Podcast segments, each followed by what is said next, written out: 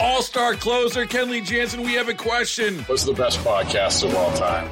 Baseball isn't boring, baby. I'm Rob Bradford, and every single day I'm sitting down with the biggest names to show you this great game is the greatest game. It's my podcast, it's my passion. It's a cause I started more than two years ago and is now the most prolific national daily baseball pod there is. Another fact. So jump aboard the BIB Express. Follow and listen to Baseball Isn't Boring, presented by Wasabi Hot Cloud Storage on the free Audacy app or wherever you get your podcasts.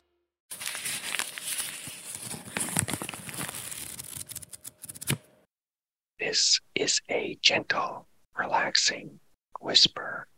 I hope you have a good night's sleep.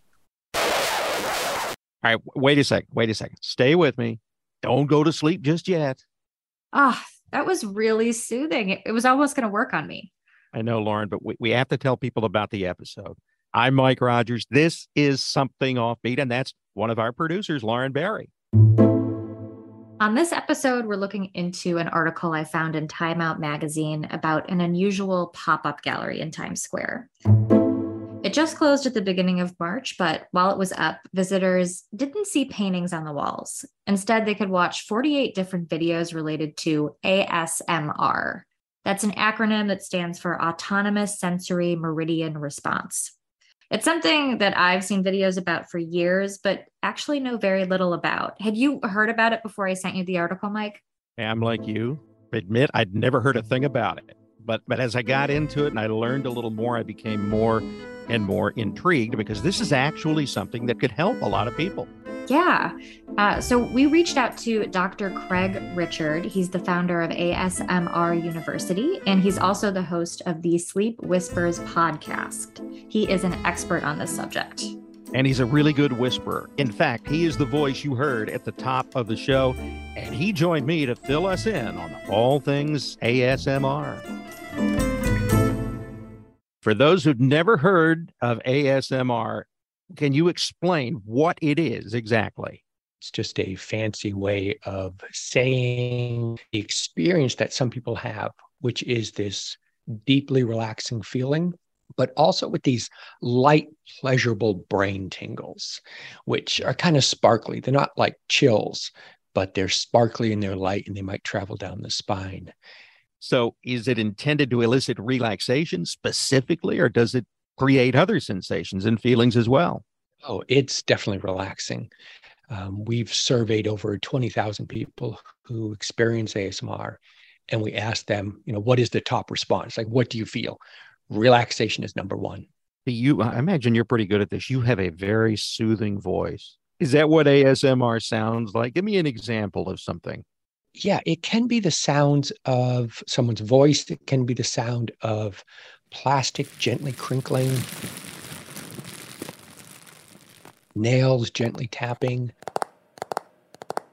The most popular trigger is whispering. And I guess I can simulate that because I have a my podcast is called Sleep Whispers. And so I do it on there. The key thing is not to whisper too harshly. Like, don't whisper. You're hiding behind a tree and you're scared someone's gonna find you. No, that, that is not relaxing whispering. So an ASMR style whisper would be nice and, and relaxed and gentle. It's almost as if you're thoughtfully whispering in your friend's ear. That's amazing. What got you interested in this? I was in my kitchen listening to a podcast, and the episode was about this thing I'd never heard of called ASMR. And they explained that there were these videos on YouTube that people were watching, and it was helping them to get into this super relaxing state and help them to fall asleep. And it just sounded like a lot of woo woo bunk to me because I'm a physiologist and I'd never heard the term autonomous sensory meridian response. So it sounded like some just made up stuff that wasn't really meaningful. And I was about to delete the episode and not waste my time until they mentioned Bob Ross. And my eyes lit up because they said people who experience ASMR get super relaxed by watching the TV show Bob Ross's Joy of Painting. I had these flashbacks to being a kid, turning on Bob Ross, lying on the floor, listening to his voice and the sound of his paintbrushes. And my head would get all fuzzy and tingly and I'd, well, not pass out, but I'd fall asleep in the middle of his painting.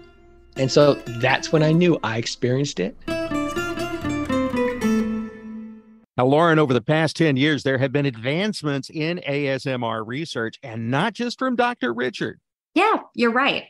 This new research includes a paper published in the Cortex Journal last April about how ASMR affects the brain and why it creates that relaxing sensation. You know, the Cortex Journal has always been one of my favorites. And in addition to that, I spoke with Joy Bhattacharya, who's a professor at Goldsmith University in London and the lead researcher of the study. I talked to him about exactly what they found. I'm learning a little bit more about this every day and find it really fascinating. How did you become interested in this? My interest is primarily to understand brain and its functioning in actually diverse range of functions from creativity, music, emotion, art, aesthetics, problem solving, yes, and so forth.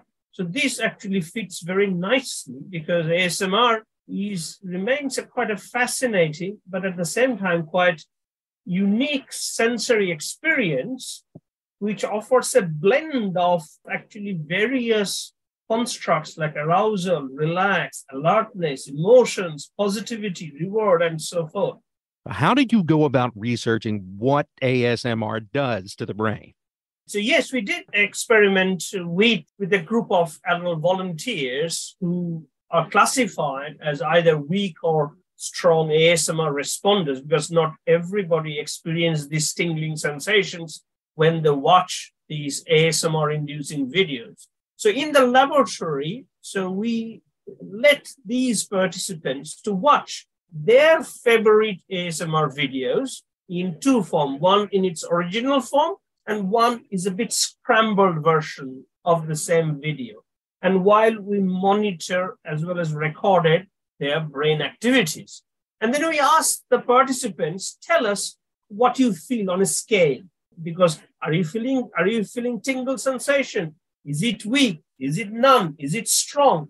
And then later on, after collecting the brain data, then we look at those segments when the participants really report feeling strong, this tingling sensation. And then we compare those with other brain activities to those segments when the participants are watching similar videos but didn't experience any kind of tingling sensation. So when you compare these two types of brain activities, one hand, there's a strong tingling sensation, which is a characteristic of ASMR, versus when there is a no ASMR, we found there is a robust changes that we observed in the brain activities. And these changes happen in actually all major brain waves. What part or parts of the brain are involved here?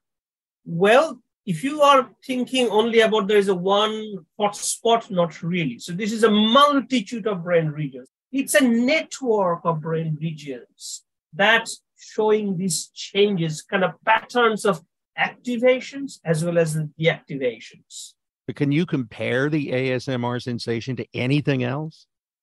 To the best of our knowledge, there is no another event or kind of experience which matches identically. However, in the research, actually, there are several types of sensations. They are proposed to be somewhat related. I will just name a few.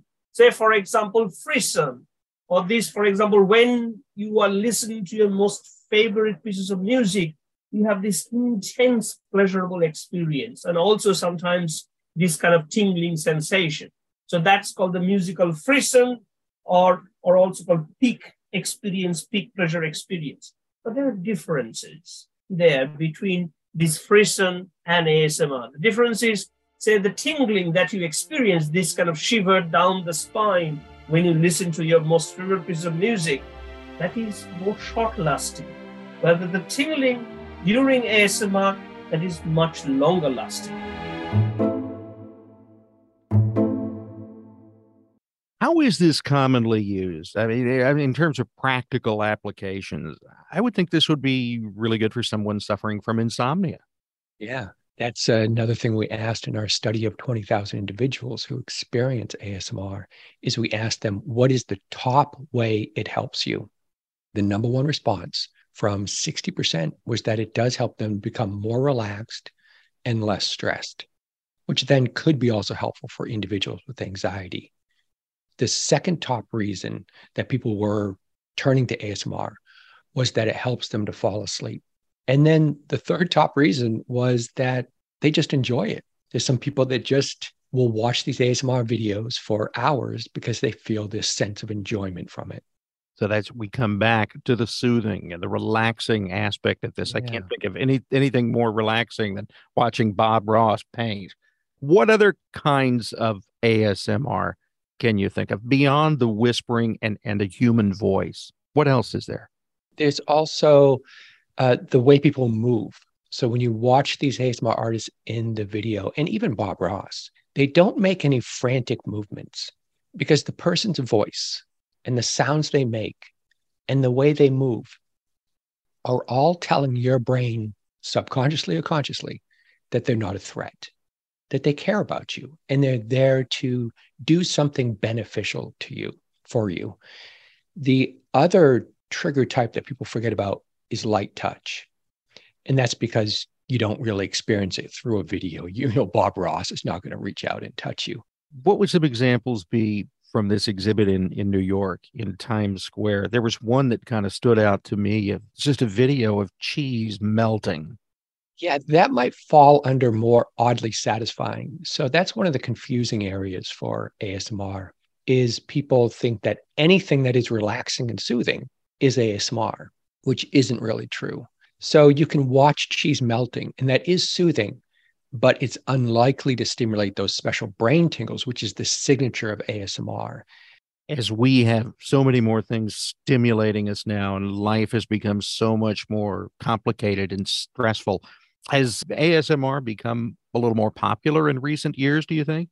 The strange thing about ASMR is it's had a very steady rise in the past 10 years. If you plug it into Google Trends, which is just a, um, a Google tool that shows you how often people are searching for certain terms, ASMR is one of the few terms that you can plug in and see it steadily rise in popularity.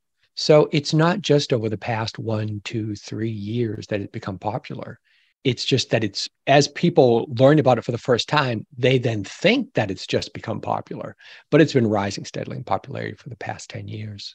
Are there any misconceptions about it that, that you want to clear up? For misconceptions about it, I would say that it's video only. Some people think just because ASMR videos are so popular, that's the only place you can get to experience ASMR. But you can experience ASMR through podcasts. And you can also experience ASMR in the real world. One of the other misconceptions is that ASMR is a sexual response. And the only people that say that are the people who don't experience ASMR. So they're just kind of guessing what ASMR may feel like, unfortunately. There have been at least four peer reviewed studies that have looked into this and have asked and studied people who experience ASMR and they say, Do you feel a sexual response when you're experiencing ASMR? And they say no.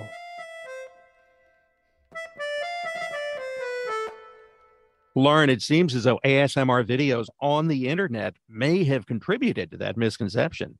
Yeah, you're right again. In December, The Verge actually reported on a subcategory of sensual ASMR videos that were demonetized by YouTube. However, this report noted that those videos aren't as popular as just regular ASMR videos, which can get hundreds of millions of views. On the social media, there are sometimes you get an overlap between so-called not age-appropriate content with ASMR. However, once you control for that, I do not foresee any kind of scope of abuse because as such, there is no negative effect with regards to ASMR, what are your future plans? Do you have any follow up research planned? Well, as I said, we're just scratching the surface there. I mean, we means also the researchers as well. So most of the studies, including ours as well, this is just the beginning. We found that yes, this is something really interesting. It really is and very interesting nature patterns of brain activations. But how reliable are these? How robust are these? how consistent are these activations. So what we need, we are also planning to do more large scale, systematic, well controlled study, or also to understand, so what are the features of the acoustic and the visual that would lead rise to a specific ASMR response? Or going back to your earlier point, that how can we demonstrate its any benefit in therapeutic settings? In order to do that, we do, do randomized controlled trial. Of course, at this moment, I'm not planning, but I think these are the things that we as researchers need to do.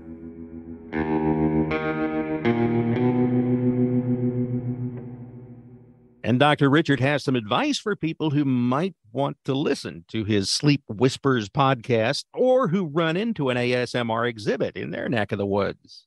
So, kind of picture this as your opportunity to go into this. And the other thing you could that could happen is you go there and you listen to something, you watch something, you experience something, and suddenly you realize, oh my gosh, I just got a brain tingle. I experience ASMR. I hear that story all the time.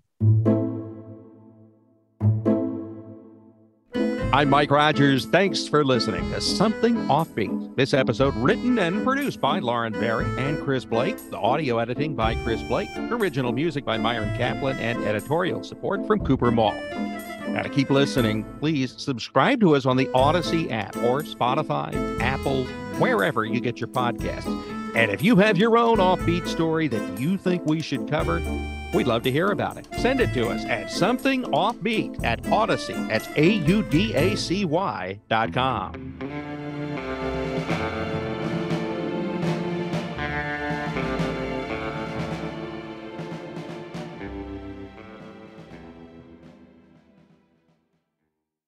All star closer Kenley Jansen, we have a question. What's the best podcast of all time? Baseball isn't boring, baby. I'm Rob Bradford, and every single day I'm sitting down with the biggest names to show you this great game is the greatest game. It's my podcast, it's my passion, it's a cause I started more than two years ago, and is now the most prolific national daily baseball pod there is. Another fact, so jump aboard the BIB Express. Follow and listen to Baseball Isn't Boring, presented by Wasabi Hot Cloud Storage on the free Audacy app or wherever you get your podcasts.